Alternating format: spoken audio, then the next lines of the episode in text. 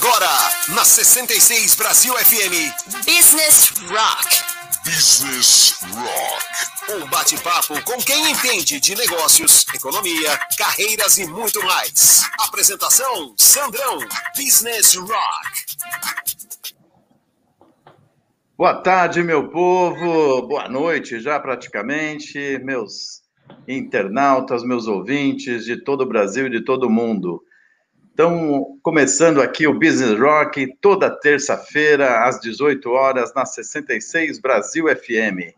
E hoje estou aqui com um grande amigo, que, além de amigo, é um profissional que eu admiro, como diria em Minas, de um tanto, de um tanto, que é o Carlos Correia. Carlos Correia é o superintendente da APA, Associação Paulista de Supermercados, é uma instituição, uma associação que ajuda esse mercado, que ele vai contar muito sobre o, o quanto que a APAS ajuda esse mercado, né, Carlos? Dá uma boa noite aí para o pessoal, por favor. Uh, boa noite, Sandro. Boa noite a todos. É um prazer estar aqui no, no Business Rock. Muito bem. O Carlos vai contar toda a sua história, o rapaz começou lá 14 anos, hein? Quem diria, Carlos, com 14 anos já começou a, a, a estrada de, de, de, sucesso. Ele vai contar tudo no próximo bloco. E agora a gente vai escutar uma música bem que ele escolheu aí, que é bem tranquilinha, né? que é o Radiohead Creep. Por que, que você escolheu essa música, Carlos? É, essa música, ela ela me relembra um tempo com a minha esposa, né? Então tem tudo a ver tal, né? Ah, que delícia. Eu não, I was, I wasn't clip. Muito bem. Era mesmo? Muito bem. Vamos nessa então. Gabriel, tá tudo pronto para tocar Radio Red? Sim, senhor. Então, só na caixa.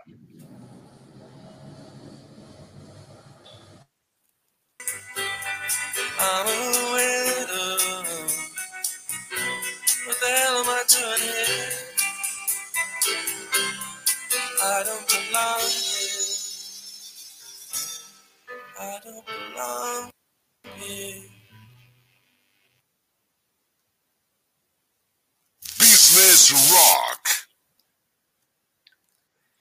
Business Rock de volta agora toda terça-feira às 18 horas na 66 Brasil FM.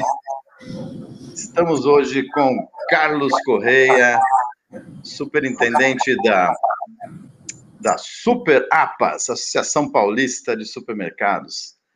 Carlos, me diga aí como começou essa sua história, essa trajetória. Deixa eu contar como é que é, né? O Carlos, né, para você, para chegar num cargo desse, meu amigo, não é simples assim, né? O cara é mestre em administração, fez graduação na FAAP, né, de finanças, fez pós-graduação em marketing na SPM, fez MBA na USP, na, na FIA USP de administração. Não para de estudar, né, Carlos? Eu acho que isso, isso faz a, o sucesso da pessoa também. Aliás, eu estudei também na, na USP, lá na FIA, foi um belo, um belo um belo curso de MBA, viu? Muito bom. Me conta aí um pouquinho da sua, da sua trajetória, sua vida aí, de, lá de 14 anos no banco. É, é, não tem muito segredo, não, Sandro. Assim, é, eu comecei a trabalhar oficialmente aos 14 anos, né? Uh, a mamãe era do lar, papai era motorista de táxi. Olha só. E, e aí, naquela época, você é, não escolhia emprego, né? você aceitava emprego, era muito diferente. Tá? E, e eu, aos 14 anos, uh, consegui uh, ingressar no, na corporação Bonfilioli, que na época era dona do Banco Auxiliar e da SICA. E eu era office boy. Né? Mas um pouco antes disso, aos 12 anos, eu já fazia algumas coisas, né? Eu trabalhei como contínuo numa fábrica do meu tio, que ele tinha uma tecelagem.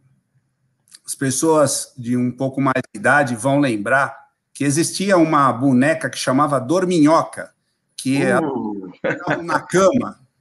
E tinha um tecido, aquele tecido, aquela, aquele veludo que fazia dorminhoca, né, que fazia a embalagem da dorminhoca, é o que fazia essa tecelagem do meu tio, que ficava ali na Moca, no cotonifício Cresp, ali na Rua Paris, né, hoje onde é um extra. E foi o meu primeiro uh, emprego, assim, que eu, que eu tinha um horário. Antes disso, aos 11, eu tive um empreendimento, que eu sempre...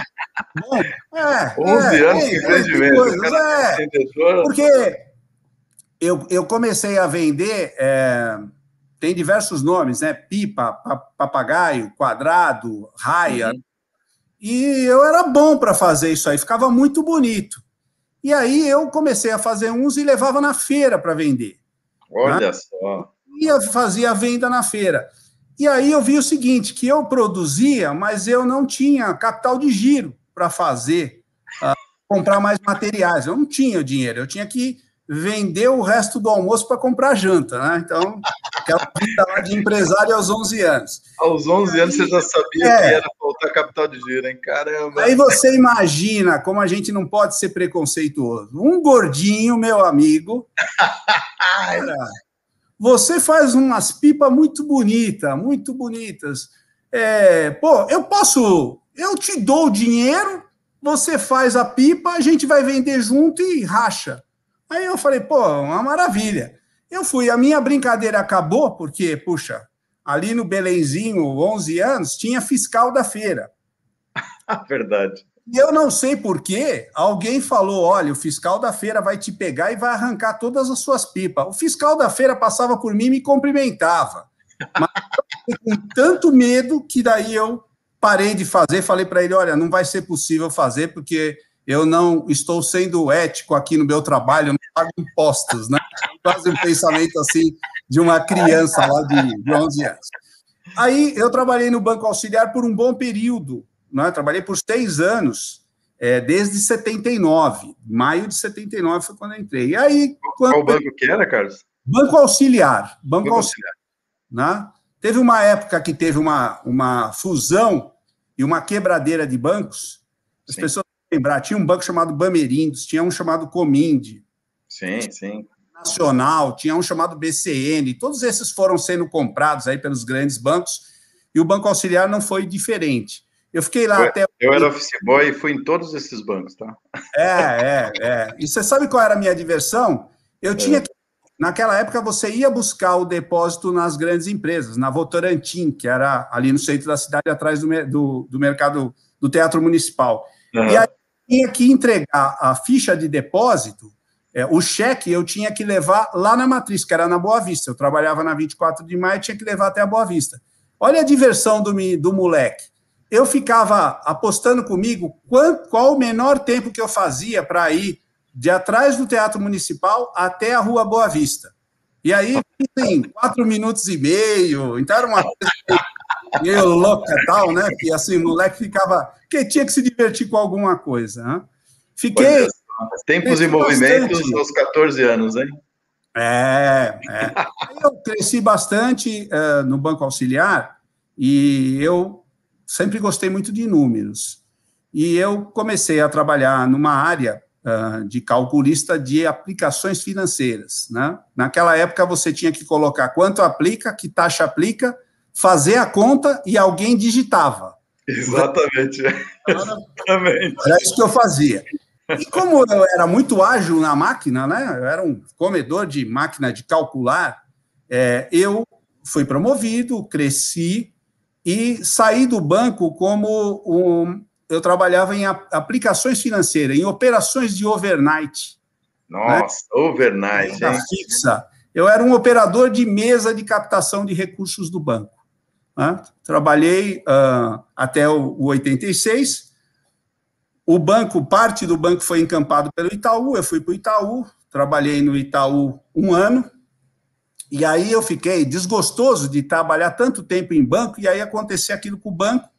E naquela época, o Itaú era tido, o Itaú e o Bradesco eram grandes bancos, mas com uma filosofia muito hierarquizada. E eu trabalhava numa empresa de dono, uma empresa mais flexível, é mais direta, né? com menos, sim, sim. apesar que o Itaú também era de dono na época, mas menor. Então, com, com, com, era, mais, era mais diretiva às decisões. E eu aprendi com aquilo. No Itaú era totalmente diferente, muito diferente. É, eu tive dificuldades lá de. Eu entendi porque o Itaú é o que ele já era e o que ele é hoje, né? Porque é uma infraestrutura com profissionais brilhantes. Gigantesco, é, né? Naquele é momento, eu não consegui achar que era um caminho para mim. A gota d'água foi que teve uma greve e eu fui fazer piquete. lá, pelegão, pelegão, fui lá, tal, né? né? A esquerda viveu em minha vida em algum momento, né? Aí eu fui fazer e o, e o meu chefe veio me pegar na porta e falou para mim: olha, vamos entrar. Eu falei, eu não vou entrar, porque nós precisamos lutar pelos nossos direitos, tal. É, eu estou aqui representando, tá? Ele falou, você está representando quem, Carlos? Eu falei, estou ah, representando a equipe do departamento. Tá? Ele falou, Carlos, está todo mundo lá dentro trabalhando, só está você. As pessoas não foram embora? Não, Carlos, elas saíram daqui da frente da Boa Vista, e na época, eu não sei se hoje é assim, o Itaú tinha uma entrada pelo Parque Dom Pedro. Então, só. Todas me deixaram ali, foram lá e entraram. Ele falou: só falta você entrar. Falei, não, mas eu não vou entrar e você que se vira. Ele falou: então, o problema é que eu quero te promover. E aí, Pode. se tiver essa atitude, eu não posso te promover. Você é bom, eu queria que você trabalhasse no banco, você queria que você fosse um menino prodígio do banco. Você vai ganhar muito com isso. Eu não quero e saí solicitando que eu gostaria de ir trabalhar na indústria, porque na época eu fazia faculdade de administração e eu via muito banco e via uh, os meus amigos falarem das fábricas que hum. dos pais deles, né? Que ali na FAP era muito elitizado naquela época. Hoje é diferente. Sim. Então, puxa, eu falava assim, eu nunca vi uma produção. Aí eu saí e resolvi procurar emprego, fui trabalhar em metalúrgicas de pequeno porte, é, e tive um grande aprendizado na última metalúrgica que eu trabalhei, aí já numa área de formação de preço de vendas, né? então já era uma área de controladoria, é, e essa fábrica fazia lança-chama e lança-rojão para vender para o Afeganistão. né? Que louco! Muito louco, né? Muito louco. Então, era, era uma empresa de militares, tal, né? De engenheiros, tudo militares, e eles faziam esses produtos, e o outro produto que eles faziam eram peças para canhões da, militares, né? Peças uh, para canhões militares, e, e também válvulas para compressores da Petrobras da, de, uh, das usinas. Uh, Caraca, então, meu! Grandiosas válvulas. Então, eu aprendi ali muita máquina e aprendi também a trabalhar com torno. na época, 20 anos atrás, 20, 30 anos atrás, né? É, com, com, com torneiro mecânico, eletrônicas, né, com máquinas muito muito modernas, tal. Aliás, é, era um sonho, né? Eu lembro, meu, eu também sou a mesma coisa. Meu pai era metalúrgico, né? E eu gostava de desenhar. E eu falei, pô, vou fazer desenho mecânico, né? Porque daí eu entro na fábrica, desenho e trabalho lá com meu pai e tal. Você. É. É. Nada a ver, né? É, nada a ver. E aí, assim, tinha a, a máquina que compraram lá era tão grande que teve que quebrar uma parte da entrada que não entrava. E, para paz, a fábrica era na Vila Olímpia, na Rua do Rócio. Nossa! Rua olha do Rócio, imagina, né? Há 30 anos atrás ali era a Rua do Rócio e favela ali na Rua Funchal. Sim, né? sim. Estamos proibidos de ir lá porque era muito perigoso. Aí de, de lá. É, é, e essa, essa empresa ainda. ainda é... Eu acho que existe, mas não está mais em São Paulo. Não está mais é. em São eu não tive mais notícia dela, que foi em 88, 89. Sim. Aí, em 90, eu tentei trabalhar de representante, né? Sempre naquela luta de que, puxa, preciso buscar uma alternativa para mim. Não deu certo, já tinha família, né? Me casei em 88, daí já tinha filho, e aí, puxa, as despesas se faziam mais, mais altareiras do que os meus sonhos, né? E eu, eu, eu fui trabalhar em 92, no final de 92, no supermercado, chama-se Supermercado Tulha, é uma rede com 20 lojas, inclusive o presidente dessa rede, que foi quem me levou para a APA, está fazendo aniversário hoje, então, aniversário, os parabéns para o Firmino, aí, seu Alves. Um Olha só, parabéns. Quando. É, quando eu entrei para trabalhar com ele, eu entrei para calcular preço de vendas, e ele era um comerciante português. Oh, oh, ele, ora bem, é, ora bem. era o que mais ele sabia fazer, era preço. E eu entrei para fazer por ele. Então, era só porrada, né? É. Aí ele falou para mim, ele entrou lá, tal, é, eu entrei, me apresentaram para ele e tal, ele falou para mim, você sabe fazer conta? Aí eu olhei para a cara dele e falei, cara, o que, que esse cara tá me perguntando? Tá me perguntando um negócio que eu não sei fazer, cara. Conta, né? Não sei, porque varejo, eu não sei o que ele quer dizer com conta. Uhum. Aí eu entendi que era é, porcentagem. Ah. Fazer porcentagem, tal, que ele tinha uma maquininha tal, só faltava a caneta aqui. Todos os preços dos supermercados é ele que fazia, passava por ele, era centralizado, porque aquilo era a coisa mais importante. Naquela época, o comércio era comprar, comprar, comprar. Você é. tinha lucro inflacionário, os preços aumentavam 70%, 60%, 80% ao mês. Se você se estocasse, daqui a dois meses, você vendia um produto que você tinha comprado por um por quatro. É. Né? Porque você se estocava e o preço aumentava e você fazia o preço de venda pelo preço. Aliás, de... o que a gente tinha de demanda de, de, de, como é que chama? Remarcador, né? Que era o cara que ia lá sim, na, na gôndola. Nossa, é uma loucura. Exatamente. Né? Então, é, esse, é, é, eu comecei a trabalhar no supermercado. Depois de um ano, depois de, de alguns meses, ele falou para mim: É, você, por favor, faça as contas para mim.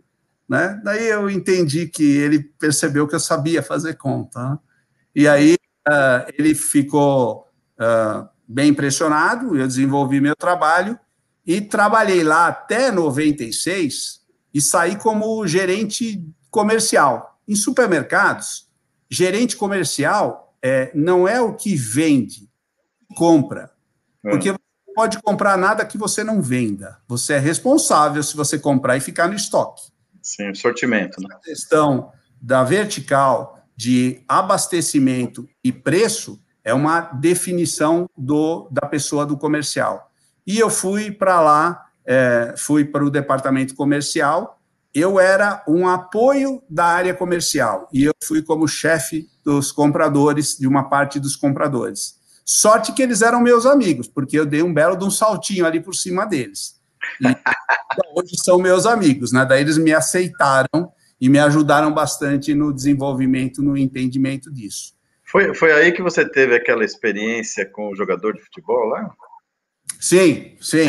Conta essa história que foi muito boa. Aí, poxa, foi muito legal, porque pô, inventaram um dia que existia um problema de relacionamento, hoje existe ainda, né, menor, entre a matriz e as lojas. Pô, os caras da loja estão lá aberto em tempo inteiro e o cara da matriz está lá trabalhando no ar-condicionado, né?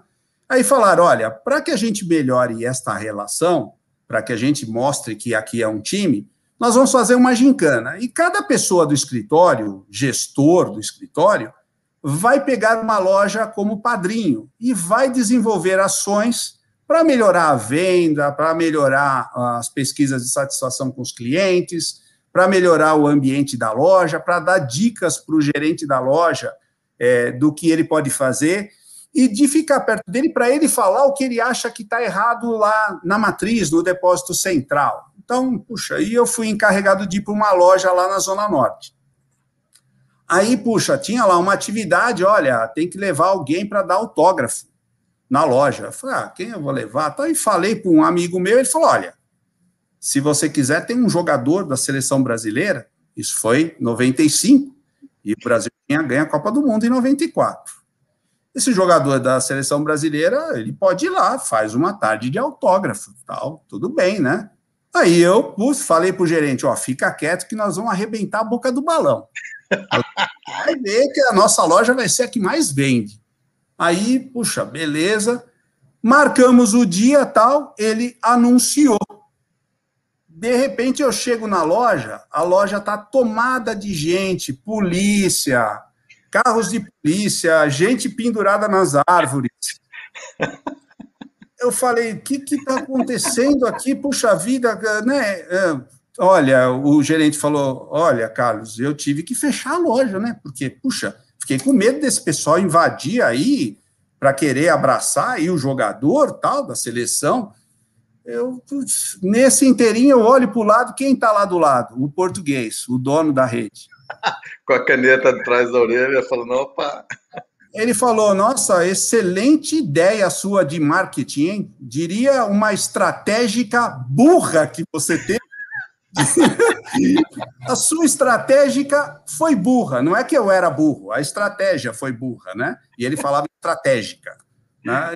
E, eu, e eu olhando para ele, eu falei, cara, ele falou, era, você não entendeu que era para vir, sabe assim? Depois o português sou eu, era para vender mais, não era para fechar a loja. O sucesso foi tão grande, né? Então, o aprendizado, né? Toda coisa boa demais também é problema. Sim, sempre, sempre, né? É, e você entrou na APAS quando, Carlos? É, aí em 96, no final de 96, Uh, essa pessoa era presidente da APAS, né, o, o Alves, e ele falou: uh, Você saiu da minha empresa, porque a empresa não estava bem das pernas, é, porque supermercado, como padaria, você comprava e ia pagando em vezes. O, a ia comendo o valor, né? E você pagava com o dinheiro da receita, né? Da, da padaria, do supermercado, e ia pagando a pessoa. Então, era assim, eles, e tudo que tinha, o Firmino investia no próprio negócio. Ele era um, ele é um apaixonado pelo varejo, ele é um apaixonado. Todo mundo dizia, Firmino, você não tem patrimônio pessoal, não, não, eu vou aqui estabilizar o meu negócio tal. E aí, ele, quando veio o plano real, a partir do plano real, ele pass, nós passamos a comprar, nós comprávamos a prazo e vendíamos à vista.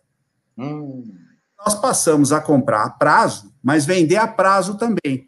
Naquela época, tinha aqueles cheques para 70, para 100 dias. Sim, sim. Você forçava para vender, né, para fazer a venda. Então, nessas, ele, o banco, houve uma redução do volume financeiro, os bancos simplesmente, com medo de risco, tiraram as, as, as linhas de crédito dos, das empresas e quem não tinha capital de giro sofreu muito, e quem não tinha patrimônio também sofreu muito. Nessa, ele não se deu bem, teve que fazer um corte na empresa. Eu fui uma das pessoas que cortou um nível gerencial e, e eu saí da empresa. Depois ele me chamou. Eu queria que você fosse lá trabalhar na APAS. E eu perguntei: ah, o que, que se faz lá na APAS, né? O que, que eu vou fazer lá na APAS, né? Para mim, lá não, não se faz muita coisa, né? Assim, puxa, é muito legal, mas uh, não sei, não sei tal. Não, vamos lá conversar comigo. E eu lembro que eu fui conversar com ele é, e ele estava na APAS, que ele dava expediente na empresa dele de manhã, e uma ou duas vezes por semana ele ia lá na APAS. E naquele dia ele estava almoçando na sala dele, eu almocei com ele, e eu me lembro que era o dia que o avião da TAM caiu. Nossa. Com tantas pessoas. É aquele dia, porque a gente estava olhando para a televisão, veio a, a, as câmeras da Globo lá, e tal, o acidente. Então, eu me lembro bem desse dia, e foi o dia que eu aceitei trabalhar na APAS, né? Fui trabalhar lá. A empresa dele não estava indo bem, quando chegou em dezembro, ele veio lá me falar Feliz Natal, ele falou, eu estou saindo da APAS. Eu falei, não, peraí, você me trouxe para cá para sair da APAS? O que, que é isso? Como que eu vou fazer agora? E aí uh, entrou um outro presidente, que já era o vice-presidente, é, que foi a pessoa que construiu aquele prédio da APAS, ah, lindo, maravilhoso, lá, do arquiteto João Armentano, né? Que tem é maravilhoso mesmo, maravilhoso. E tem, olha, eu trabalho num lugar de empresários, imigrantes e imigrantes. Uhum.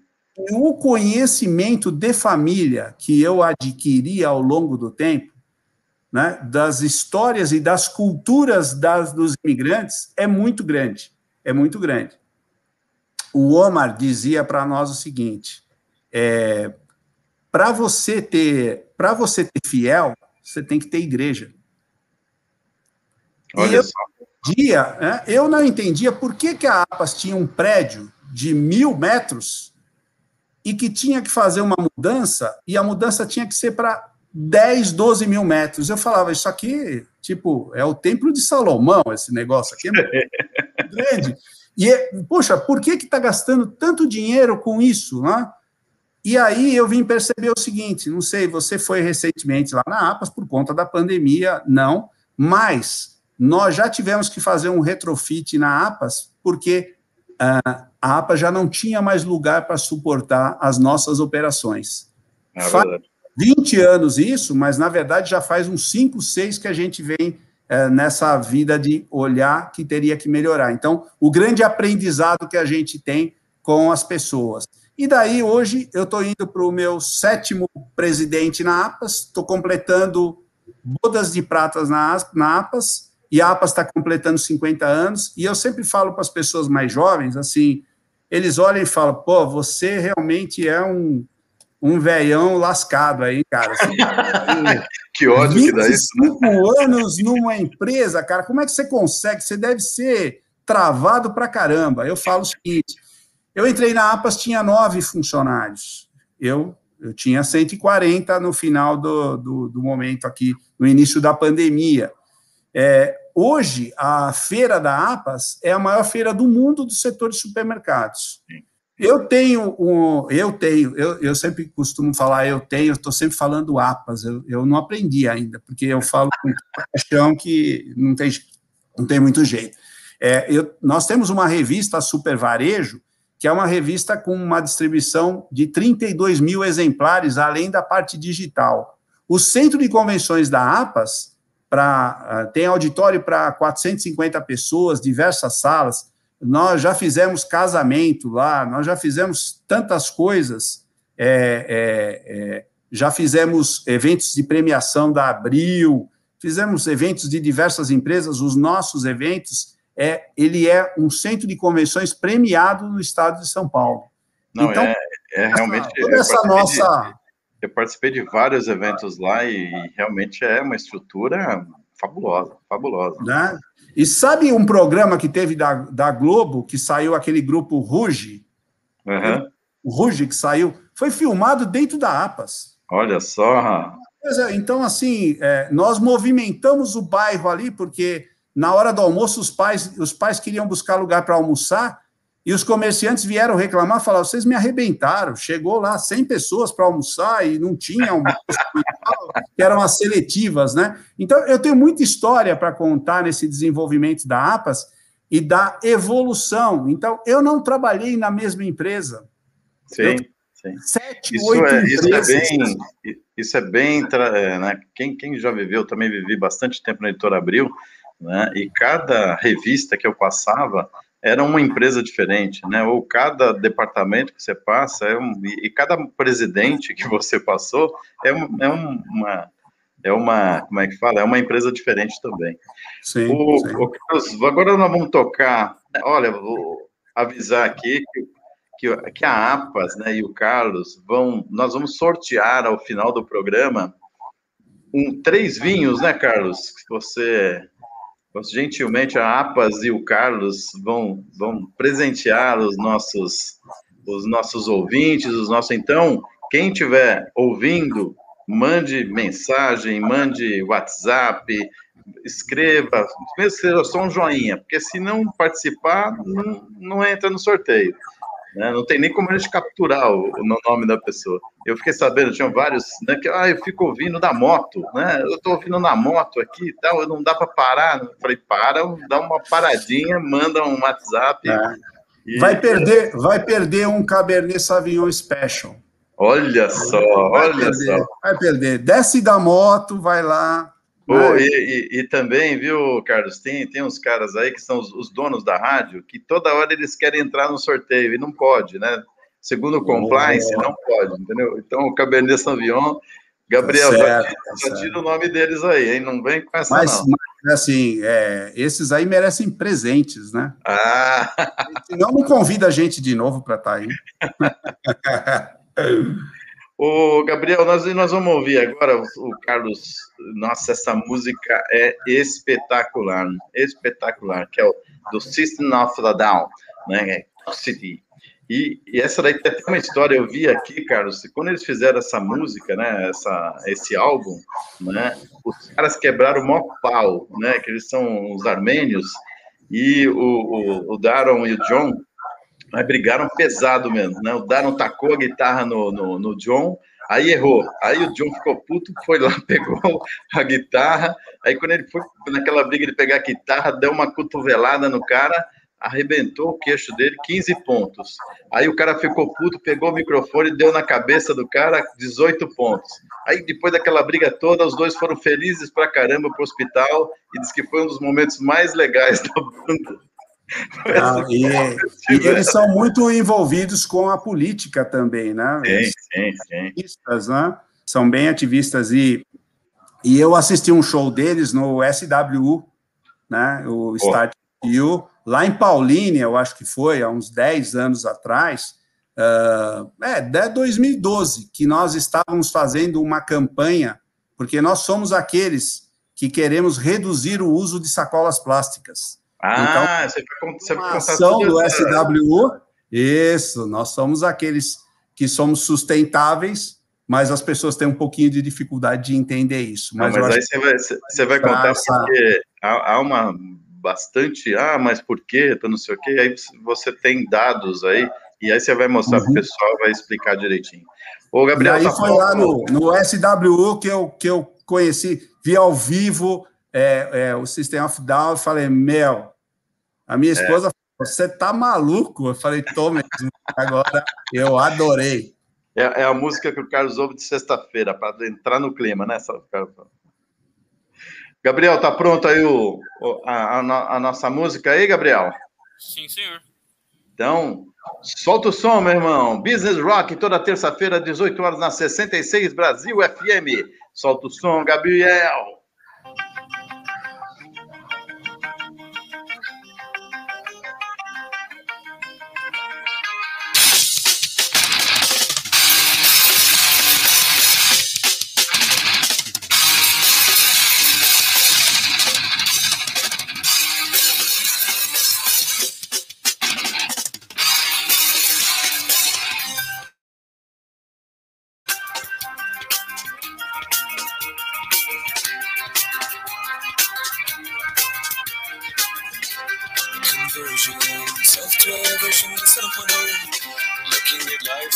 the hero. Is a pastime activity. The toxicity of our city, of our city. No! Money on the wall, money on the shoulder, the.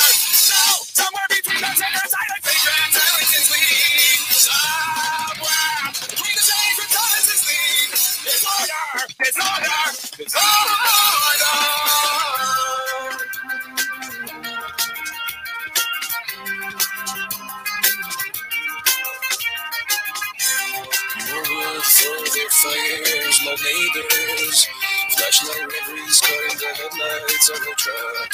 Eating sweet as a pastime activity. The toxicity of our city, of our city. Yo, what are you on the wall? How you on the side? The side Now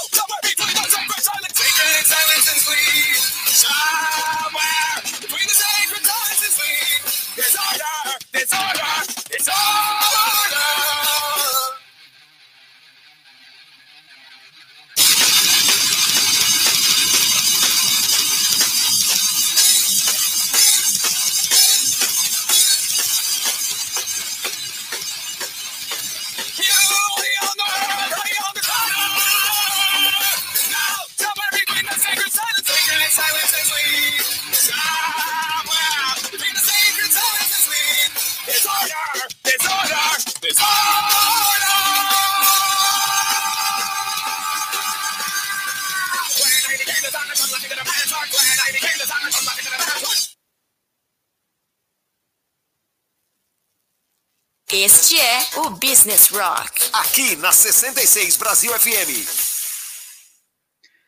Business Rock de volta aqui toda terça-feira na 66 Brasil FM às 18 horas. Hoje nós estamos com esse super empresário aí, superintendente, superintendente da APA, Associação Paulista de Supermercados, e contou a sua trajetória. E a gente vai, vamos falar quem está aqui já acompanhando a gente, Carlos o Emerson Felipe, boa noite, Emerson. A Vânia Navarro, aí, boa tarde. A Ana Paula Campeão, boa tarde. Felipe Pilão Ferreira. Quem quer boa música de qualidade, estou curtindo aqui com vocês. Um abraço. Gilberto Rodrigues, boa noite, Sandrão. Boa entrevista com o Carlos Correia. Aí tem o, a, o canal da Clarinha, boa tarde. Emerson Felipe, já, tá, já vai fazer pergunta aqui. Carlos, um grande abraço daqui do interior de São Paulo, representando a galera do Jaú Serve e companhia, olha só. E já vai uma pergunta aí, já, veio, já, veio, já mandou uma pergunta aí o Emerson. Ó, já vou até te fazer aqui. Tem, tem o Bruno Rodrigues e Souza. Vai, Corinthians! te provocando, Carlos. Está provocando. Plataforma Mobiliário Corporativo, parabéns, boa palestra. A Guilhermina Guides, ou Guides, Silvana Pilão, Regina Boering, um beijo para todas vocês, Marcos Correia, Karina Rigotti, o Claudião da Técnico Gambiarra, Helena Borges, Rita Coelho, Fábio Pérez. Olha, gente que não acaba mais, hein, Carlos? Olha só. Grande, Carlos, ó, a, audiência está explodindo aqui, hein? Vamos aqui, vou fazer a pergunta do Emerson aqui, que é a pergunta dele aqui. Ah, qual a melhor prática de crescimento? Investir em lojas físicas com novas experiências ao consumidor ou investir no comércio eletrônico? Olha só, já no desafio atual da, da APAS, já vai, ele quer conselho, quer conselho. Primeiro, eu não falei do que tem de mais importante, que é a minha família, né? Você viu que eu arrebanhei muita gente aí. Tudo que você ouviu de Pilão, de Ferreira, é tudo. em especial aí o Felipe Pilão, meu filho amado, e a minha esposa amada, Silvana Pilão, né? Então, tá todo mundo aí me apoiando é, e fico muito feliz. Ah, é, um beijo para vocês aí. Pergunta? Quem fez a pergunta? O Emerson Felipe, que é do Jaú Serve. O Emerson, um abraço aí para toda a família Jaú Serve. É, não existe receita de bolo, né? Porque o, o mercado ele é feito de oportunidades também. Por exemplo, a pandemia está mostrando de que quem não investiu em comércio eletrônico firmemente está sofrendo agora. Quem foi aquele doido que resolveu investir mesmo sabendo que os consumidores, principalmente das lojas de proximidades que moram no entorno da loja, gostam de ir na loja, gostam de ter o contato. Veio a pandemia e não pôde ter o contato. Quem tinha o comércio eletrônico conseguiu crescer bastante. Com relação ao, à expansão uh, orgânica, uma primeira coisa que eu entendo que o supermercado tem que ter é padrão. Se você tem, você tem que fazer uma escolha de target do público que você quer atingir, da localização que você vai, quer ter, para fazer um cruzamento com a classe e nível social. Né? Hoje você não tem bairros que tenha só classe A, só tenha classe B, então você tem que fazer uma escolha para que aquela loja te traga o rendimento necessário, e a loja tem que ter um determinado tamanho. Então, se a rede tiver uma marca que busca um determinado público, um determinado atendimento de serviço, ela tende a ir para uma padronização e desta padronização ela precisa escalar. Ela precisa ter crescente número de lojas para que o faturamento aumente, para que ela possa é, fazer com que o escritório central tenha todas as capacidades que as lojas precisam para competir localmente. Então, uh, isso é o principal. O e-commerce, ele é o complementar. Está crescendo bastante, mas a base ainda é muito baixa. Né? Mesmo na pandemia, 5% do, das compras uh, de supermercados vinham do e-commerce. Né? Por isso que a gente diz, no, é momento, pequeno, né? é, no momento que nós estamos passando de pandemia, quando as cidades, os prefeitos, de maneira desesperada, porque não tem leito, porque não tem atendimento hospitalar, resolvem colocar restrições nos supermercados, chegando ao ponto de cidades como hoje, como Ribeirão Preto, que colocou um lockdown é, e disse: o supermercado faz as entregas aí por delivery, por e-commerce, é, ele não consegue atender mais do que 15% e, e, e matando a equipe de trabalhar, porque o formato, imagina que um supermercado era aquela loja de secos e molhados que tinha um balcão, que as pessoas traziam as suas listas e os operadores ali, os atendentes, iam buscar as compras e iam colocando em cima do balcão. Um dia, um doido falou: tira esse balcão, pega a tua lista e vai buscar você. E aí, ele conseguiu vender muito mais. Então, este modelo, que é um modelo de e-commerce, é um modelo crescente, mas ainda ele é incipiente, ainda mais por uma questão de logística, de desenvolvimento, de atendimento. Para você ter uma ideia, na China, é, eles têm um sistema mais avançado, porque eles começaram do zero, né? O público era todo do campo e veio para os grandes centros. E lá eles conseguem entregar um cafezinho quente para você. Se você pedir um café pelo aplicativo, ele te entrega um café. E o frete? Só que lá a coisa é tão forte, é, é tão a frequência é tão grande que aquela entrega de café para aquela rua tem 10 cafés e mais um, um Big Mac para entregar e mais outras coisas, de forma que o frete, o carreto fica barato. Então, eles conseguem fazer. Então, no nosso negócio de supermercados, a escala é o mais relevante para que você possa reduzir custos e uh, conseguir ser competitivo de maneira técnica, né? Não é só baixar preço, porque você baixa o preço, depois você tem que pagar aquela conta, né? É, é o, né, uma parte de compartilhamento. Eu lembro quando eu também trabalhava na, na Exame, revista Exame, é, aventou-se a possibilidade do, do Estadão e a Folha de São Paulo, é, é, eles né, eram concorrentes é, acirrados, eles é, de fazer a logística ser uma só né? A gente falou, não, é um absurdo isso, né? mas é lógico, não faz sentido, né? Assim, só a logística, então, é, a Folha se destacou, né? Ele montou uma logística bastante interessante, e aí começou a pegar a editora Abril, a editora 3, todas as, as editoras que faziam entrega de revistas, jornais, é, numa única empresa, né?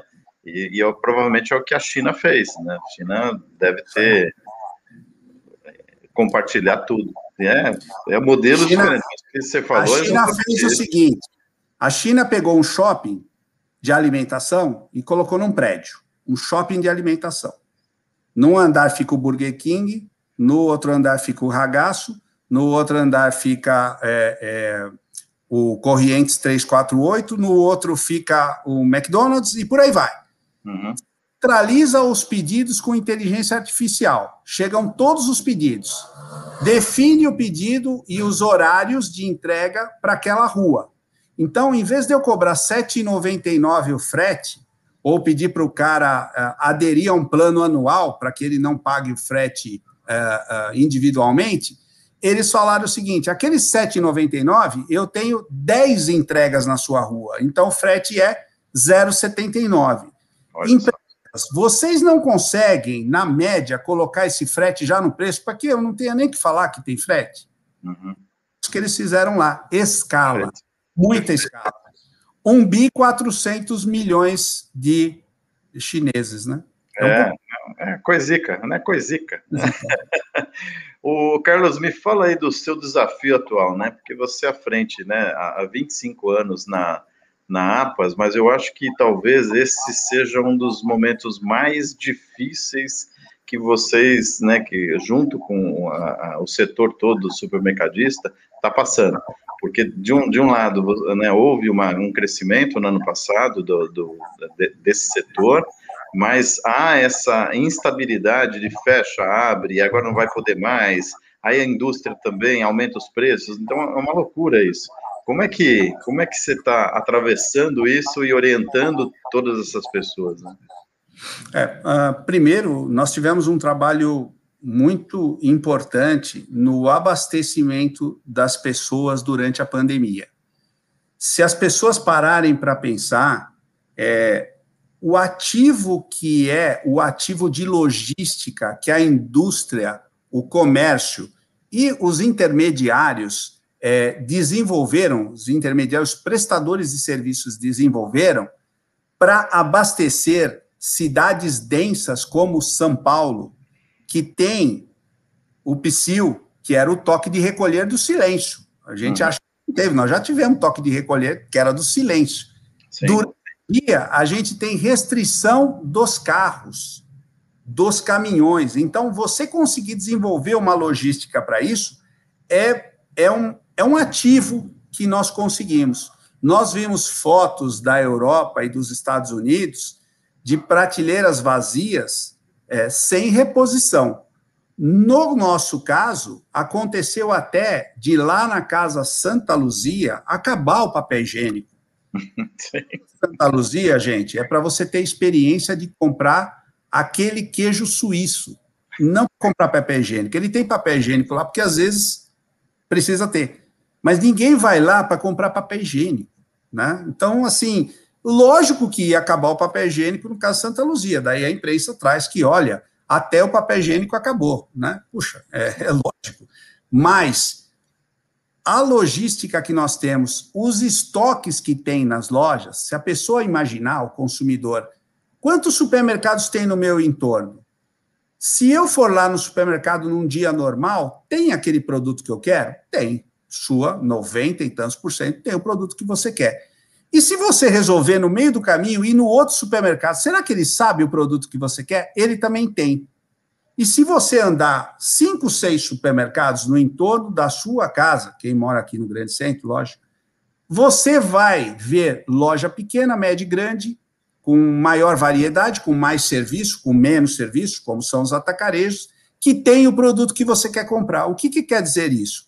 Que hoje o estoque de produtos que estão dentro dos supermercados eles estão para atender a população tranquilamente, mesmo que se parar de ter abastecimento. O que pode acontecer é o que a gente vê quando anunciam que vai fechar o supermercado por uma semana. A pessoa vai lá e compra 50 quilos de arroz. Ela não comeu na vida dela 50 quilos de arroz, mas ela acha que vai faltar, aí remete àquela coisa afetiva que o vô, o vô veio da Europa, passou fome e tal, e sai comprando, né? Porque Principalmente os avós são assim, eles tomam café da manhã perguntando o que vai almoçar. Então, a gente sim, sim. sabe disso, a gente sabe disso. Então, esse é o principal ativo. Qual é o maior desafio? O governo entender isto, que quando você mexe numa atividade essencial, como é o supermercado, não é o supermercado que é essencial, a atividade, o que nós fazemos para o consumidor que, que adianta eu falar para você ficar em casa se você não tem a comida dentro da sua casa? Então, você poder ir pelo menos ao supermercado é, é, é, um, é um direito para você fazer algo que na pirâmide de Maslow está lá embaixo. Tudo bem que agora colocaram o celular e o computador antes disso, né? A internet está que a necessidade fisiológica. Mas assim, né? Mas, poxa, é, você tem aí uma necessidade, e quando você diz, olha, vai fechar o supermercado, a pessoa fala, eu não vou ter o que comer na minha casa, poxa, então cria um desespero natural, e eu sempre falo o seguinte: é, você pode ir no supermercado e você pode não achar sua marca, você pode não achar a quantidade que você quer, a embalagem que você quer, mas para acabarem as coisas nos supermercados, olha, vai muitos. Se acabar as coisas nos supermercados, no hospital vai estar pior, porque ah, você precisa dar comida para as pessoas e essa rede de atendimento vem é a mesma que atende o supermercado, atende os outros estabelecimentos, os restaurantes industriais e, e os hospitais. Então, assim, é, esse, essa é a nossa maior demanda hoje de que, puxa, nós entendemos, não tem UTI, não tem serviço. É, o que nós não temos mesmo é uma liderança nacional. É isso que nós não temos. E, se você tem a liderança nacional, as, as lideranças estaduais deveriam fazer juntos algo, um plano único, para que a gente, para que faça com que nós, é, é, é, brasileiros, soframos menos. Né? Já o que nós estamos sofrendo. E, e a gente não pode dizer, deixar de dizer o quanto tem sido triste todo esse noticiário para a mente de todas as pessoas, né? Para as mais fortes e essa, e essa disputa, né? né? principalmente essa disputa, né, que, que existe de, de tantas é, não é A e B, né? Tem A, B, C e D. Né? É uma briga né, por, por holofote muito grande. E, e, e a população está realmente. É, não, a gente não sabe o que vai fazer, né? Porque é, imagina para um pequeno comércio, né? Um, um, né? Um, um, um, pequeno mercadinho, né? Meu pai já teve mercadinhos, né? De repente você não sabe, né? Se você amanhã vai poder abrir, né? Se você estoca aquilo que eu estava conversando com uma, uma amiga que tem restaurante, que até veio aí da Rota do Carajé, ela falou, você, compra a, é, a matéria-prima, né, que é o alimento, isso tem, é perecível, né, você vai perder aquilo, aí você tem que fazer de algum jeito, aí você transformar seu, o seu negócio que era físico para digital, não é de uma hora para outra, nossa, é, é muito... Não tem quem trabalhe nisso. Hoje, por exemplo, lá, estou dando um exemplo de Ribeirão, em São José do Rio Preto aconteceu também a discussão do lockdown. Nós não sabemos qual é a abrangência do que está sendo falado, mas um supermercadista colocou no WhatsApp: o meu produtor de, de alface, de legumes, ele colhe de manhã e aí isso vem para mim durante o dia. Uhum. Imagina, é, agora, três horas da tarde, anunciam que vai ter lockdown. O caminhão dele vai bater aqui, o que eu faço? Recebo e engulo o produto dele, ou devolvo e ferro ele, porque amanhã o produto está pronto para ser colhido novamente. Esse, o que a pessoa vai ter que fazer? Ela vai ter que, primeiro, baixar o preço muito, porque vai ter oferta, mais oferta que procura, e num segundo momento, ela vai reduzir a produção. Isso faz com que o preço aumente. Claro. É simples. E, demanda. desajusta é tudo, né? Desajusta a cadeia. Né? Desajusta a cadeia, que é, que é um ativo, que eu estou dizendo que é tão difícil de você conseguir é, fazer. E a gente vai lá e pega as coisas no supermercado, né? Como que, como que aquilo brotasse ali na, na é. gôndola. Quando eu falo supermercado, eu falo do comércio em geral. E dizer que, para nós do setor de supermercados, nós somos a favor que todos os comércios possam abrir. Por quê? Porque se as pessoas não gerarem renda, quem é que vai comprar no supermercado? Sim. E que adianta só eu ficar aberto no Brasil se as pessoas não trabalham e não têm dinheiro para comprar no supermercado? Então, assim, nós uh, somos uh, solidários ao que está ocorrendo uh, com os outros comércios. no ano passado, quando teve a Páscoa, nós trouxemos para dentro do supermercado, que podia ficar aberto, algumas franquias de ovos de Páscoa que a pessoa pudesse vender com o balcãozinho dela lá. Não estava na loja dela, com toda aquela beleza que Sim. tem uma loja de chocolate, mas ela já tinha o estoque também e tinha que pagar a conta, né? Então, assim, esse processo de olhar com bares e restaurantes também, a gente tem uma participação efetiva, tem contato com eles e a gente acompanha que isso é um grande sofrimento. Né? Então, a gente olha, sim, se nós somos os únicos que estão abertos, não dá para falar que a gente não está tendo uma vantagem. Claro.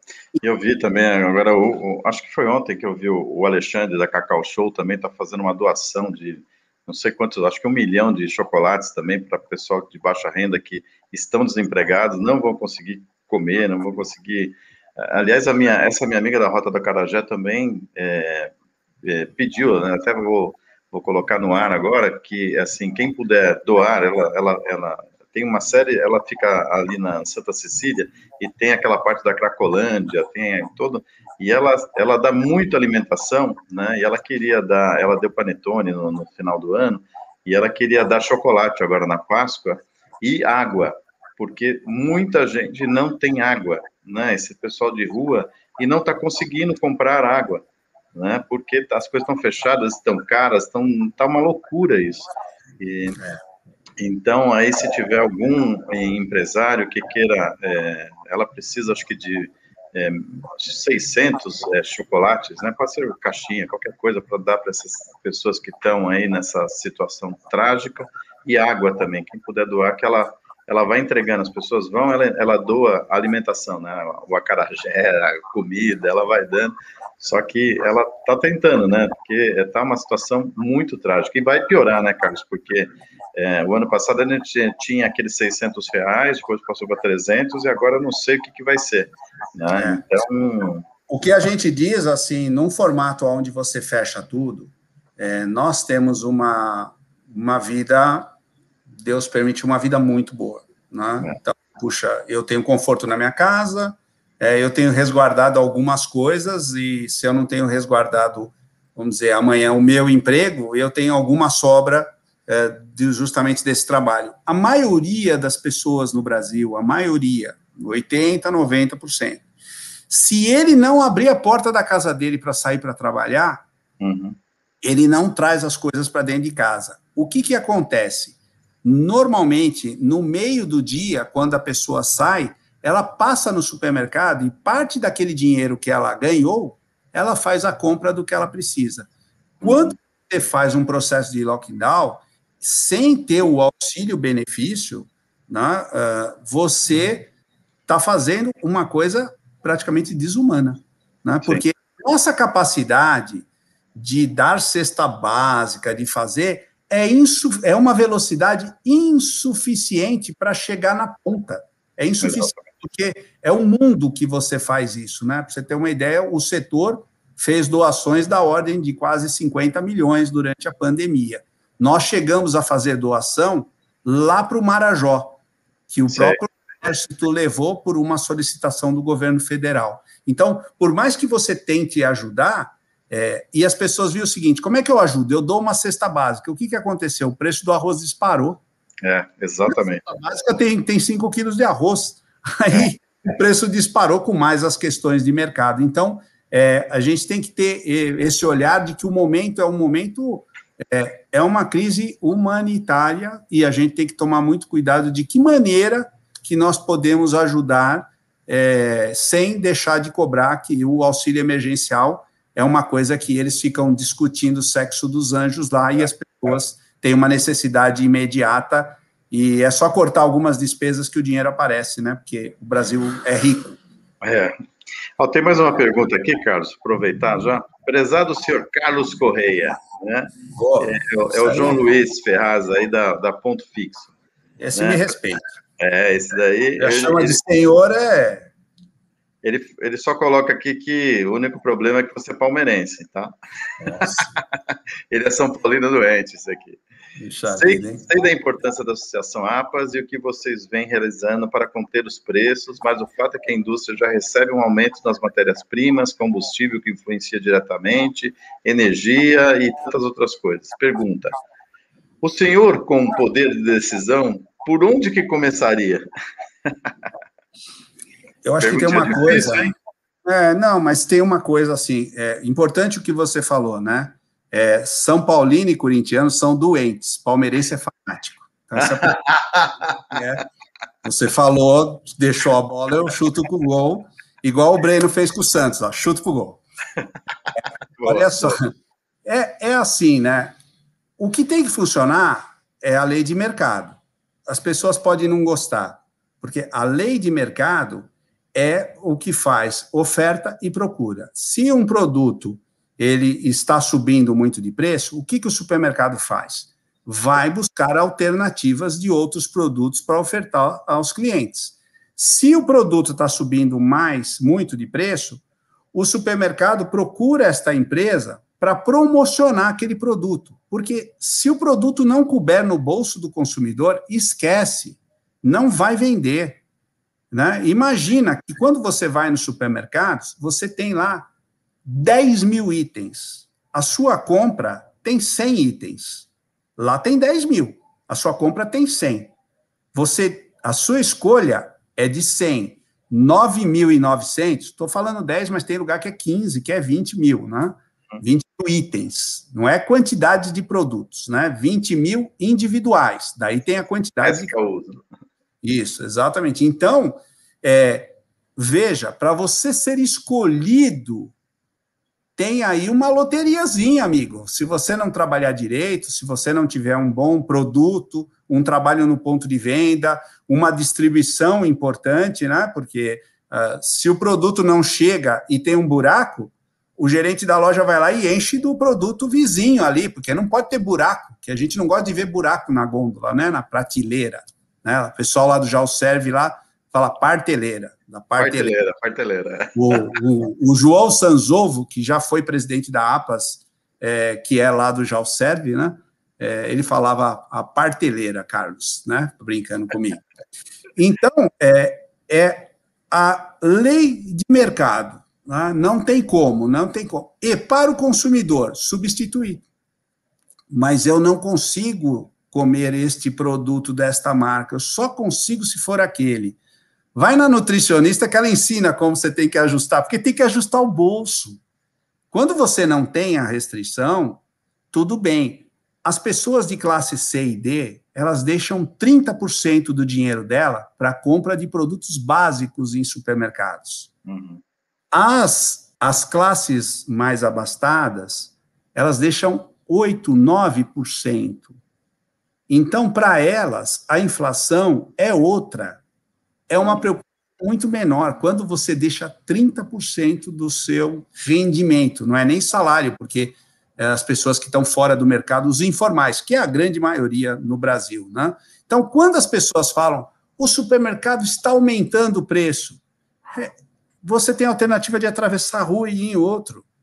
O supermercado não está lá para aumentar o preço para vender uma unidade. O negócio dele é vender volume. Então, ele vai ter que buscar alternativas. Se ele não buscar, ele não vai ter escolha do consumidor. E graças a Deus, todos nós hoje, aqui pelo menos no Tatuapé, a gente tropeça em supermercados. Sim. Então, tudo bem, os lugares podem não ser assim, mas nos lugares que tem menos adensamento, também tem menos clientes, né? Então, aquele supermercado, ele, por essência, tenta fazer com que o cliente fidelize com ele. É esse o objetivo. Então, João, é isso que nós temos que fazer. E vamos ver se esse ano o São Paulo consegue no campeonato ser campeão. Ô, ô, ô, João, o Carlos falou assim que ele está meio, meio chateado, já que já faz mais de uma semana que ele não ganha nenhum campeonato. ah, João, João, João. Pois coloca no nosso, nosso grupo lá de São Paulinos é, tri, entristecidos. ai, ai, ai. Oh, vamos tocar mais uma musiquinha aí, Carlos. Agora, agora vamos tocar uma que é que eu, eu, eu faço aqui a, a, a promoção de, de, de, bandas brasileiras aí que estão começando ou que estão na, na luta, né? Principalmente com essa pandemia que ninguém consegue fazer show, não consegue fazer nada, as lives agora já cansaram. Então, a gente está promovendo várias bandas e hoje a gente vai tocar uma, uma banda que chama Cidadão José. Né? É uma banda de Campinas que faz um som autoral. Eles estão formados lá de 2010.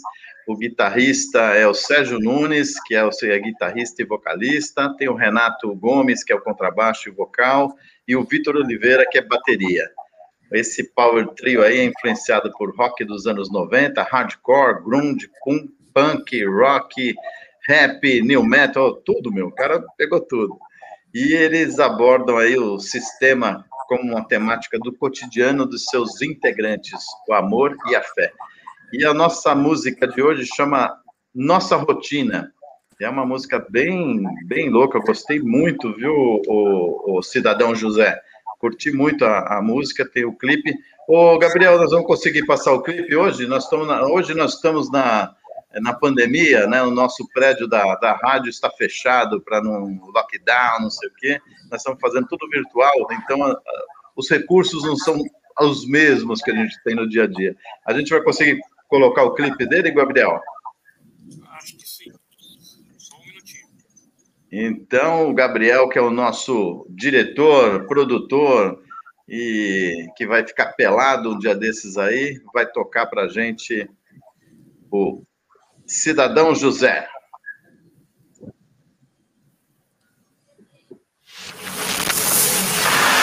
Vamos lá!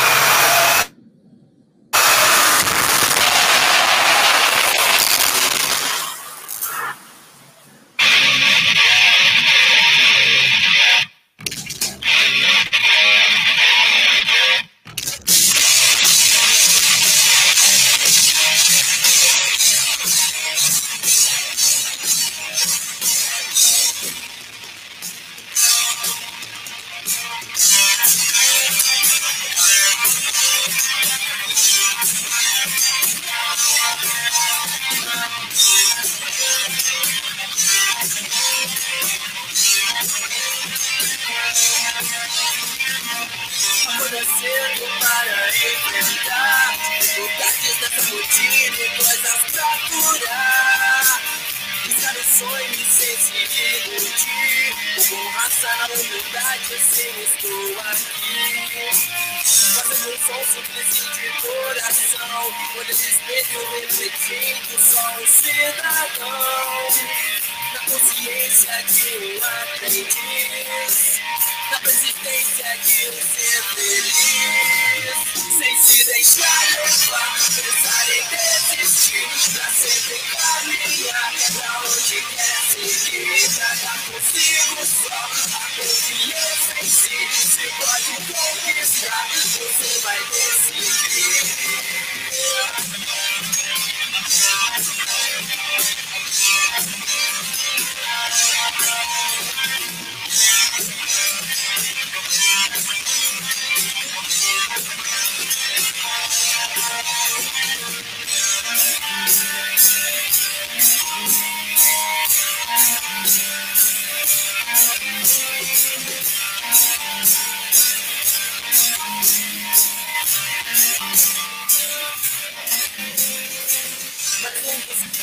Trabalhar, sendo desqualificado presta pra mostrar o bolso daquele que sempre ri, que limita sempre iludir.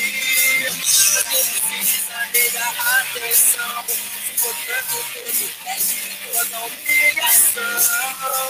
E depois o suficiente aqui, na resistência de um ser sem se deixar levar, pensar em desistir, pra sempre caminhar pra onde quer seguir. Cantar consigo só, a confiança em si, se pode conquistar, você vai decidir, sem se deixar levar, pensar em desistir, pra sempre caminhar pra onde quer seguir. Cantar consigo só, a confiança em si, se pode conquistar, você vai decidir.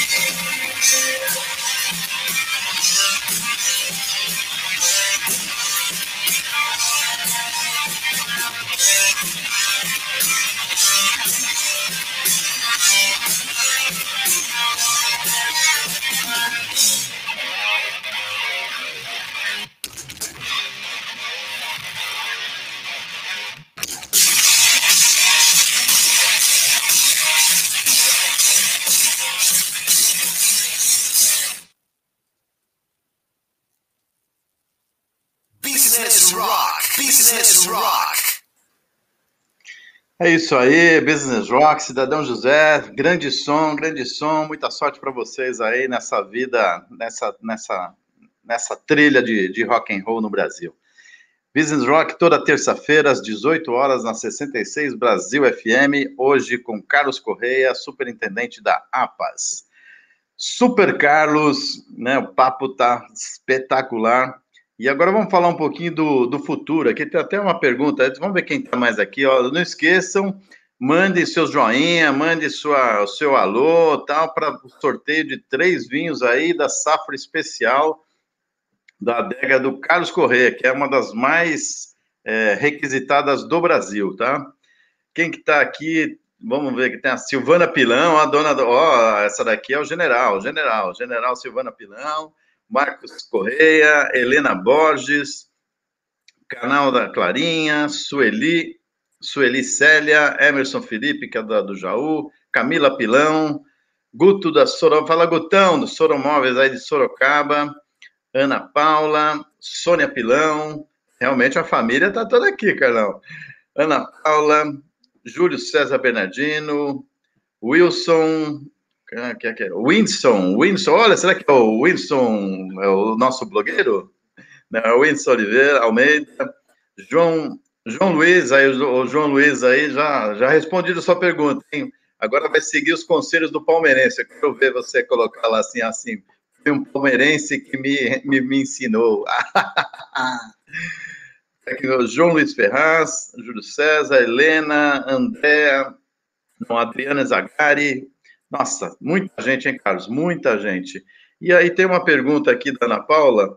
como o varejo brasileiro deve se comportar com a concorrência dos grandes marketplaces mundial, Amazon, Alibaba, Shein, Mercado Livre.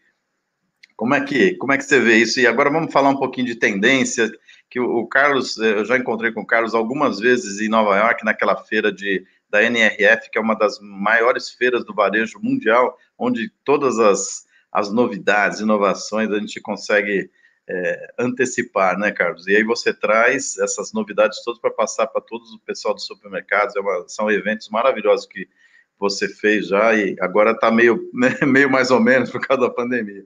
Conta um pouquinho para mim, responde a Ana Paula e também fala um pouquinho da, desse, desse novo varejo. Ah, o seu microfone está.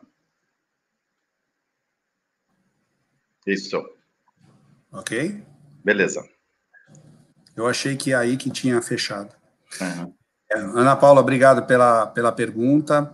Na verdade, é uma discussão, né? Nós conversamos uh, há uns quatro, cinco anos atrás, voltando da NRF, que quando nós vimos a loja da Amazon Go, né, que é uma loja autômata, né? Então ela não tem necessidade de ter ninguém, ela funciona por câmeras ela funciona por sistemas de monitoramento, de forma que você entra na loja com seu QR, é, você se cadastra, uh, coloca lá sua, seu Pix, né?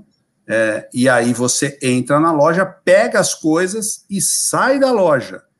E não passa em nenhum outro lugar. E ele consegue saber o que você pegou, o que você leu. Numa loja pequena, você consegue fazer isso. Imagina numa loja que tem uma multidão a tecnologia já existe, mas ela precisa avançar de, outro, de outros modos e ela precisa cruzar com outras tecnologias. Uh, porque, veja só, uh, se a gente falar que nós vamos trabalhar com reconhecimento facial, você vai esbarrar na legislação de proteção de dados da sua cidade. Então, o que é ah, ah, mas a legislação diz que é possível. Ok, é possível, mas eu estou monitorando o comportamento, a jornada do consumidor e há discussões com relação à privacidade. Né? Nós estivemos na China em 2019, no final, não fui eu que trouxe o vírus, mas eu... Foi você, achamos. Ah, fui eu tal. E nós visitamos uma empresa que trabalha com reconhecimento facial. Então, hoje, eles dizem que, primeiro, é, 10% da população chinesa faz parte do, do partidão. Então, você está aqui, é, estamos em 10 pessoas, uma das pessoas pode ser uma pessoa que vai dedurar o que você está fazendo de errado. Isso é, é assim. Uh, a outra coisa é que a tecnologia de câmeras é muito avançada. E eles colocaram isso em diversos locais. Inclusive, quando você vai abrir um estabelecimento, o governo vem e coloca a câmera no teu estabelecimento. Porque a imagem é dele. Se você tiver um problema, você pede para ele. E ele monitora as pessoas dentro do restaurante, dentro da cozinha. Ele coloca a câmera e a câmera é de reconhecimento facial. Nós fomos nessa fábrica, nós entramos no, no hall, eles olharam e colocaram num quadro você via que aparecia a sua foto e eles falavam: olha, homem, né, uh, 50 anos, é, altura tal, branco, blá, Aí você passava para uma outra sala, outra câmera tirava foto lateral sua, de cima, de baixo, tal.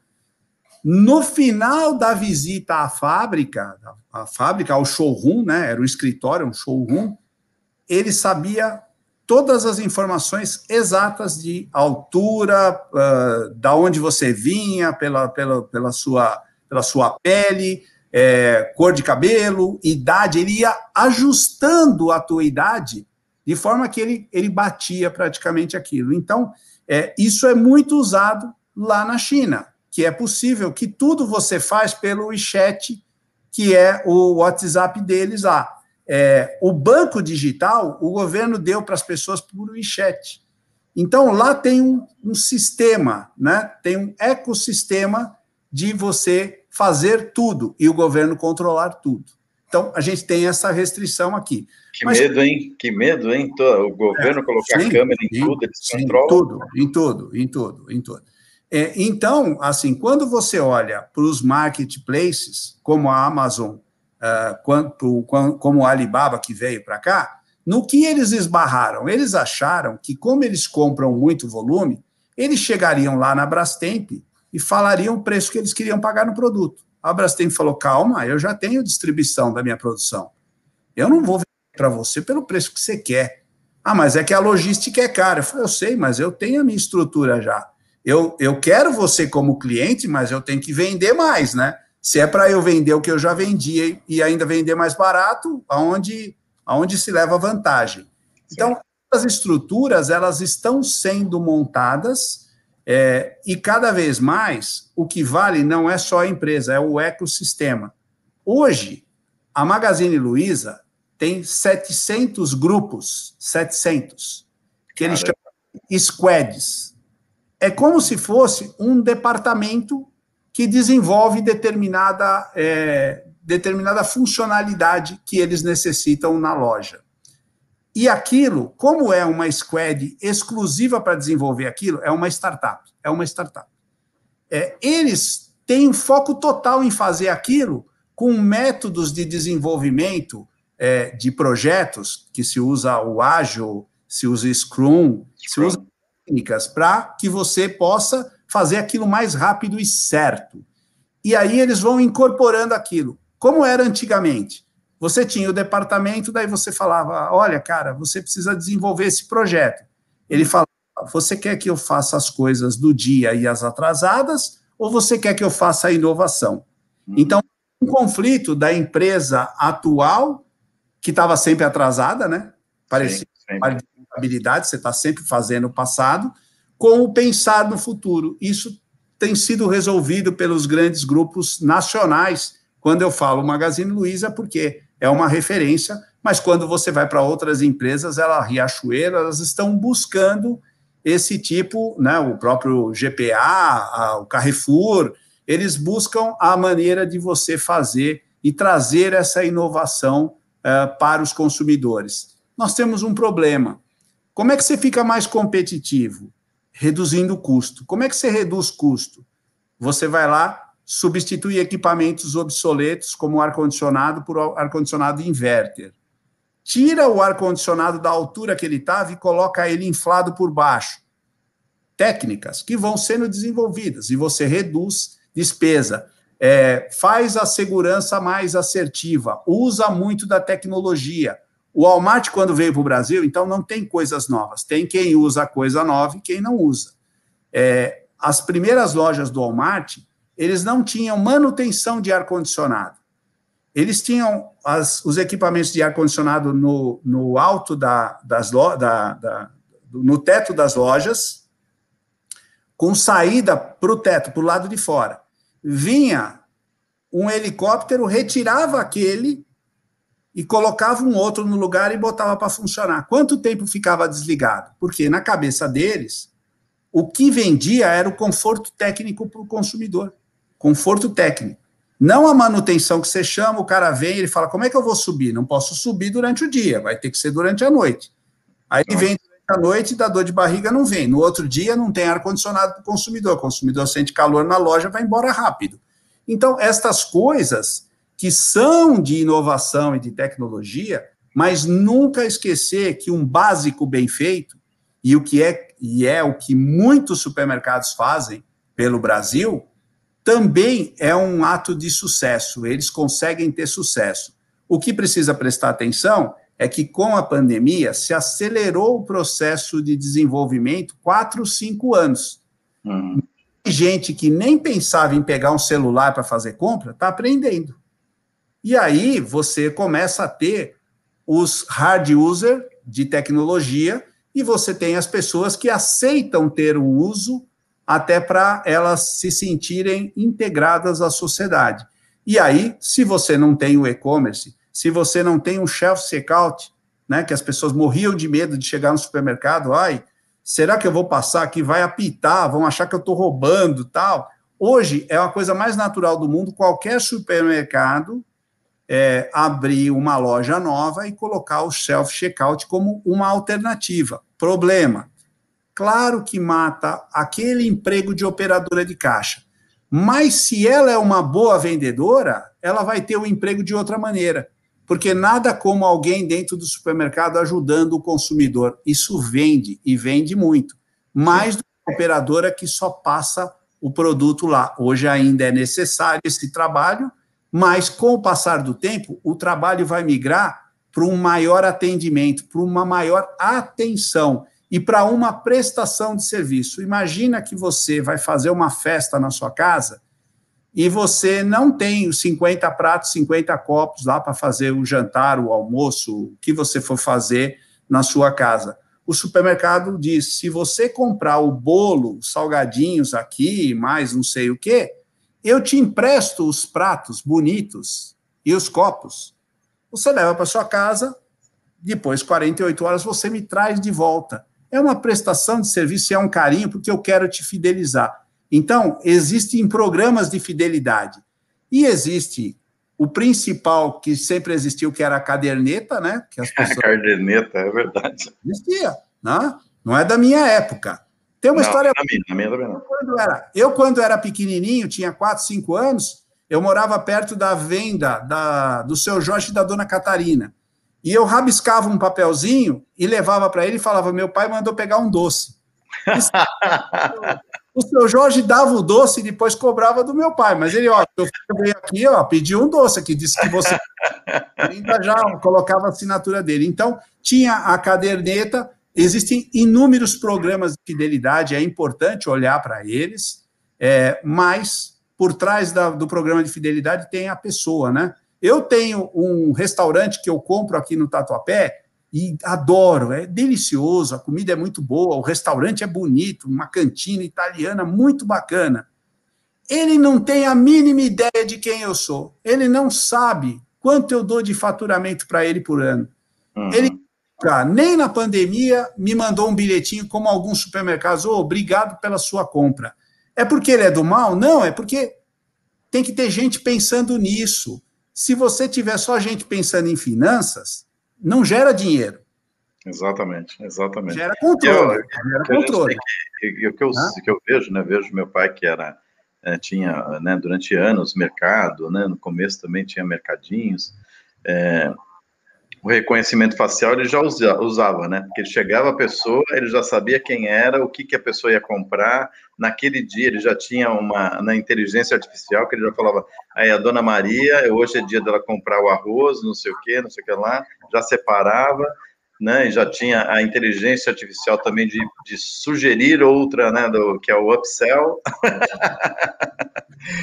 e agora só que a gente precisa colocar isso de uma forma é, de demanda, né? De, de, de é. grande e, escala. E tem, e tem que tomar cuidado com muita tecnologia, porque se você faz reconhecimento facial, por exemplo, o Bruno, que gritou vai Corinthians, é, ele, ele tem, além desse defeito, ele é feio. Então, e reconhecer e falar, hoje não é dia, hoje não é dia de feio comprar nada, ele não vai poder se abastecer no supermercado. O reconhecimento facial feio, fique em casa. Fique em casa. Então, poxa vida, é um, é um problema. Então, cuidado com o excesso de tecnologia, mas sim, nós caminhamos para algo que mais grandes grupos vão vir para o Brasil. Brasil, poxa, nós temos 220, 220 milhões de habitantes, né? E a gente tem tudo por fazer ainda. Então, é, eu acredito uh, que as coisas vão caminhar e que, de uma forma ou de outra, pode demorar um pouco mais, um pouco menos, mas o Brasil volta a ser a bola da vez, sim, porque a gente tem inúmeras capacidades, né? Então, eu acredito muito nisso e que muitas marcas importantes que vieram para o Brasil foram embora agora recentemente, né? Importantes marcas mundiais mas que uh, todo mundo está de olho. A hora que aparecer uma janela e a gente melhorar esse ambiente de negócio nosso aqui, uh, nós vamos ter de volta esses investimentos, sim. Eu também acredito nisso. Vamos tocar agora mais uma música que o, o Carlos também selecionou, que, que é, é, uma música bem fraca, viu? só escolheu música ruim, viu? Oxa! Só lá. É do Pearl Jam Black. Essa música é espetacular, espetacular. Gabriel, você tá com ela no ponto aí, Gabriel?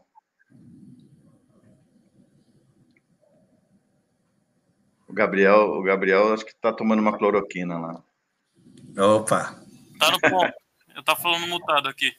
Ah, então tá bom. Então vamos ouvir o Pearl Jam Business Rock toda terça-feira às 18 horas na 66 Brasil FM. Solta o som aí, Gabriel.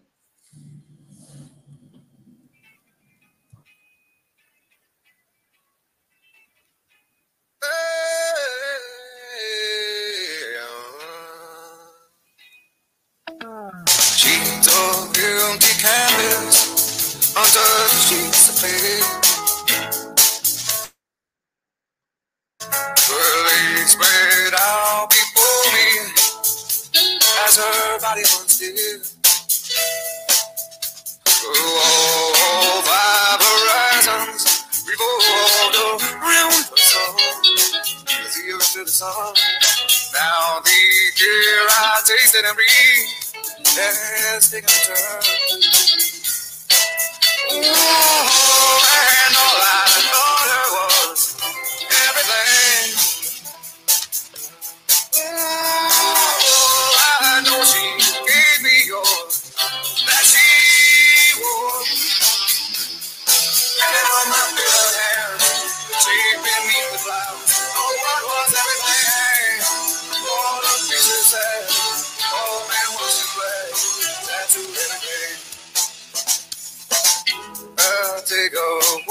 outside.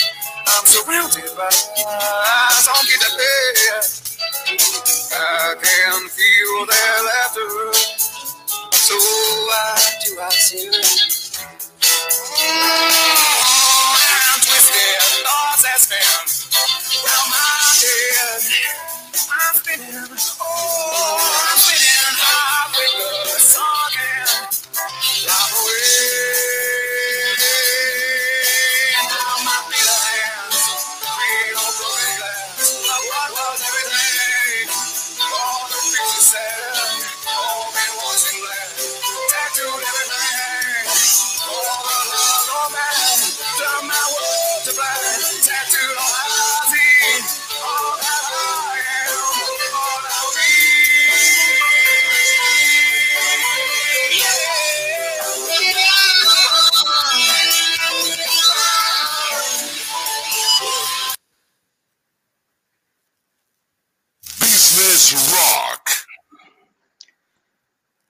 Business Rock de volta toda terça-feira às 18 horas 66 Brasil FM, hoje com Carlos Correia, aqui superintendente da APAS.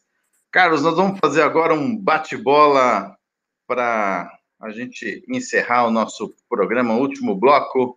Eu falo uma palavra e você, numa frase, tenta traduzir o seu sentimento. Precisa desmutar o seu, seu, seu microfone, Carlão. Então vamos lá? Preparado, Carlão? Futebol. Quem tem mais tem 10. Trigo 2021. Né? Avante palestra. Ai, ai, ai. Daqui a pouco o, o, o, como é que chama? O Bruno aqui falou que ele não é feio e que o Palmeiras não tem mundial. Ele acabou de falar aqui. Certo, certo. Pandemia, Carlos. Uma mudança radical na nossa vida. Nós vamos demorar alguns anos para entender o que está acontecendo. É verdade. É, totalmente, totalmente. Um ídolo ou um mentor? Peter Drucker, um mestre da administração. Olha, esse cara é espetacular. Os livros dele você fica meio embasbacado, né? Você fala, caramba, meu, que, que cara. Família. Berço de tudo. O... Qual é o nome dos seus pais, ô Carlos? O meu pai. Meu pai e minha mãe já são falecidos. Ela chamava Elsa, ele chamava Nelson. Uh, eu não posso esquecer do meu sogro e da minha sogra, que também são falecidos, mas eu tenho como segundo pai e mãe para mim, né? E o grande apoio que a gente tem da família nos momentos em que a gente parece que vai sucumbir, por mais forte que seja esse apoio. Às vezes, um toque, uma palavra é, faz com que a gente volte para a guerra. Muito bom, muito bom. Olha só, hein, Silvana, Felipe, ó. Tem a Aline também, tem a Aline. Se não falar da Aline. Ah, é, desculpa, desculpa. A minha filhinha, a minha filhinha que chegou em. Chegou já faz sete, oito anos, mas. 2019. Uma loucura, Carlos, ou que você fez ou que quer fazer. Ah, eu, eu gostaria de viver na Europa há um ano. Eu e a Silvana íamos morar lá por um ano e aprender italiano para valer, né? Oh! Como é que é? Maqueca, falar com a mão, né? Maque, é. é. Um sonho. Que verdade o meu sonho é eu gostaria que ninguém morresse.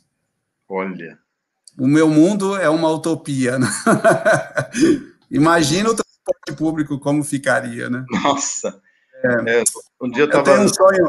Na verdade, eu tenho um sonho que as coisas sejam mais justas, mas uh, eu faço parte de quem ainda não consegue achar caminhos para isso. Vamos Enfim. lutar.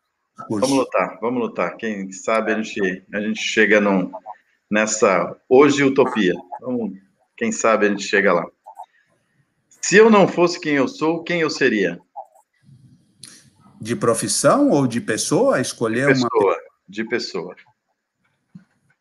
Pô, hoje eu seria o Abel Ferreira, que tem o Carlos Abel Ferreira. Pô, caramba, porra. sensacional, sensacional. Estou brincando, eu, puxa, eu, eu, eu hoje gostaria de ser um líder que as pessoas, um líder nacional, um presidente que tivesse liderança para minimizar os aspectos de tudo que está acontecendo.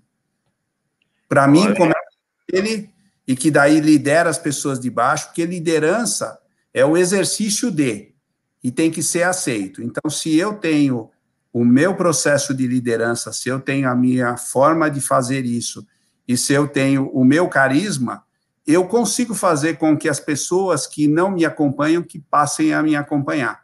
E esse é o desafio do líder. Só se opor não leva a nada. Muito bem, eu, eu já, já tenho um candidato para 2022, ó. Chama Carlos Correia, olha só. Tá faltando essa liderança, tá faltando mesmo, mesmo. Ô, Gabriel, agora nós vamos fazer os sorteios, depois você vai dar sua mensagem final. Vamos uhum. sortear os vinhos, Gabriel. Colocou todos os nomes aí? Gabriel, onde você está? Gabriel, well, well. Será que é o Gabigol que está lá na. Coloquei, coloquei, coloquei. Tá todos Aqui, vai fazer bingo aí? Vai fazer bingo? Vamos fazer um bingo, Gabigol. Bingo, Vou tirar um número. Então, tudo preparado aí? Tudo. Então, vamos lá. Já sorteio que eu vou.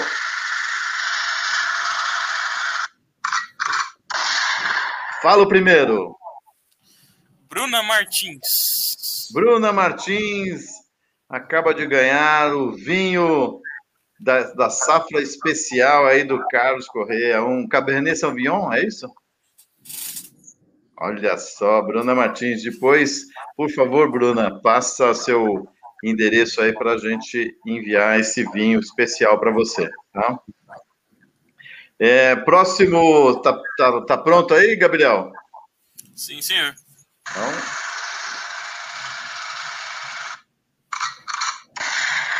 Solta! Érica Marques. Eriquinha! Érica Marques ganhou, olha, semana retrasada ela ganhou um livro também. Olha só, a menina tá com, tá com sorte. Nós temos o, o programa de fidelidade, eu acho que daqui a pouco é, quem assistir mais vezes o programa já vai ganhar um prêmio já. Ô, Gabriel, vamos para o último prêmio, o último, não, não, não o último, mas é, o, que o Carlos. A semana que vem a gente vai ter o, o, o João vai, vai disponibilizar aí um kit do. Ô, João, coloca o nome do, do, do kit aí para eu, pra eu é, comentar aqui, João. E a gente vai sortear um kit de cosméticos que é espetacular. Do João Luiz. Então vamos para o último aí, Gabriel. Silvia Pinheiro. Silvia Pinheiro? Silvinha ganhou um vinho Cabernet Sauvignon, olha só. Também depois deixa o seu endereço aí para a gente é, enviar para você, querida. Carlos, depois dessa, desses sorteios, dessa, dessa, dessa, desse mergulho na sua vida aí, nessa mergulho nesse setor também supermercadista que tá, que, que tem um desafio muito grande. Deixa uma mensagem aí, uma mensagem para o público, para os seus é, associados, para todas as pessoas que você para o público no geral, porque não é só o Brasil que assiste esse programa, mas é no mundo inteiro. Então, por favor, deixa uma mensagem que a gente para a gente encerrar o programa com chave de ouro. Ah, Sandro, então te agradecer aí da oportunidade e a honra de estar aqui podendo bater esse papo ah, com vocês, com, com todo mundo, é, nesse momento que é um momento bem difícil. Uh, me, solidarizo com todas as famílias que estão tendo perdas uh, e dúvidas e incertezas, e sempre lembrar que, uh, por mais que a gente não queira, amanhã vai amanhecer e a gente vai seguir em frente. Então, essa palavra de que nós temos que acreditar, temos que acreditar que a vacina vai vir, que ela vai dar certo, de vez em quando vai aparecer uma notícia que não está dando certo, mas 10 milhões deu certo, 2 deu errado. Então, pelo amor de Deus, 10 milhões a 2. Uhum. Né?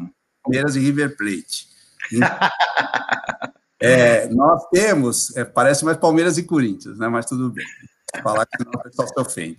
Mas, assim, nós temos um, um compromisso com conosco e com as nossas famílias de acalmar e de passar coisas boas. Vamos tentar fazer leitura de coisas boas. Porque o fato ruim, não adianta só a gente ler, ele já está acontecendo. Nós temos é que elevar o nosso espírito e pensar que, da mesma forma que nós tivemos já dias felizes, nós vamos voltar a ter dias felizes. E é muito importante na família, com os amigos, no trabalho, com as pessoas, a gente falar tem uma coisa boa para falar.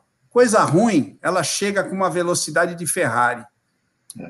Coisa boa, chega com a velocidade de um amigo meu que agora está fazendo uma Kombi. Olha o sonho dele, com, com é, temática da Lusa. Coitado. É... Coitado. É isso ah, que nós temos que ter, né? É esse tipo de coisa que é o pensar adiante e pensar positivo, porque é, se nós somos feitos à imagem de Deus, nós temos que ser plenos. É isso que ele espera de nós. Muito é bem, Carlos, muito bem. Olha, muito obrigado. Foi, eu acho que foi, é, além de, de enriquecedora para o conhecimento de todo mundo, esse seu conhecimento, eu já te conheço há, há alguns anos, né?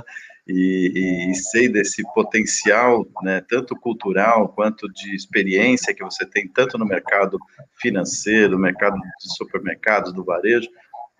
Eu acho que foi muito esclarecedor para todo mundo que está participando aqui do, do programa. Então, muito obrigado mesmo a você, a APAS, a todo esse trabalho que vocês têm desenvolvido aí, que é sensacional. E agora, né, vamos encerrar, e como o Carlos falou, também é, é, me junto a ele ah, para dizer que nós vamos passar por isso, nós vamos vencer. Essa semana eu vacinei meu pai, minha mãe, minhas tias, agora então a vearada lá tá toda, já tá toda empolvorosa querendo ir para a igreja, já estão querendo fazer uma festa, tal. Então vamos segurar a onda agora um pouquinho, mas a vacina está chegando e a gente vai sair disso, a gente vai sair dessa o mercado vai voltar e o Brasil, a hora que começar, gente, o Brasil é 220 milhões de, de consumidores. Se a gente der 10% a mais de renda para esse pessoal, é um, uma avalanche de vendas que é, é que a gente não consegue nem suprir o que vai precisar. Então, eu sou muito otimista, acredito no país, Sei que a gente está passando por uma dificuldade muito grande com, com essas é, guerras é, internas políticas, mas vai passar, vai passar. Né? A gente vai ter uma liderança, eu acredito que vai surgir uma liderança nova, diferente, que vai fazer esse país andar e andar é, juntos, não polarizado do jeito que está. Vamos, vamos para cima, vamos ser felizes e vamos, vamos, vamos ser vacinados, que eu estou louco para ir para o bar beber, que já não estou conseguindo mais, cara. Aguento mais beber aqui em casa sozinho. E vamos que vamos. Então, agora para fechar, como em todo show eu faço, vamos tocar um Raul Seixas e eu selecionei uma música aqui que é o Trem da Sete, que é vamos pegar esse trem que vai levar a gente para uns, uns, uns, dias melhores. Então, obrigado pela audiência, obrigado por todos, toda a participação, parabéns aos premiados e na próxima terça-feira, às 18 horas, aqui na 66 Brasil FM, estaremos de volta. Business Rock de volta na próxima terça. Um abraço para vocês e boa noite. Solta o som, Gabriel. Toca Raul.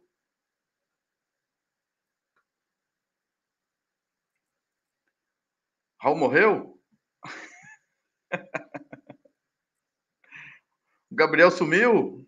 Sequestraram o Gabriel? Gabriel, cadê você, Gabriel? Já é bem, fumegando, apitando, chamando os que sabem do trem. Oi, é o trem, não precisa passagem, nem mesmo bagagem no trem. Quem vai chorar? Quem vai sorrir? Quem vai ficar? Quem vai partir? Pois o trem está chegando, está chegando. Você conferiu Business Rock. De volta na próxima terça, às seis da tarde, aqui na 66 Brasil FM. Business Rock.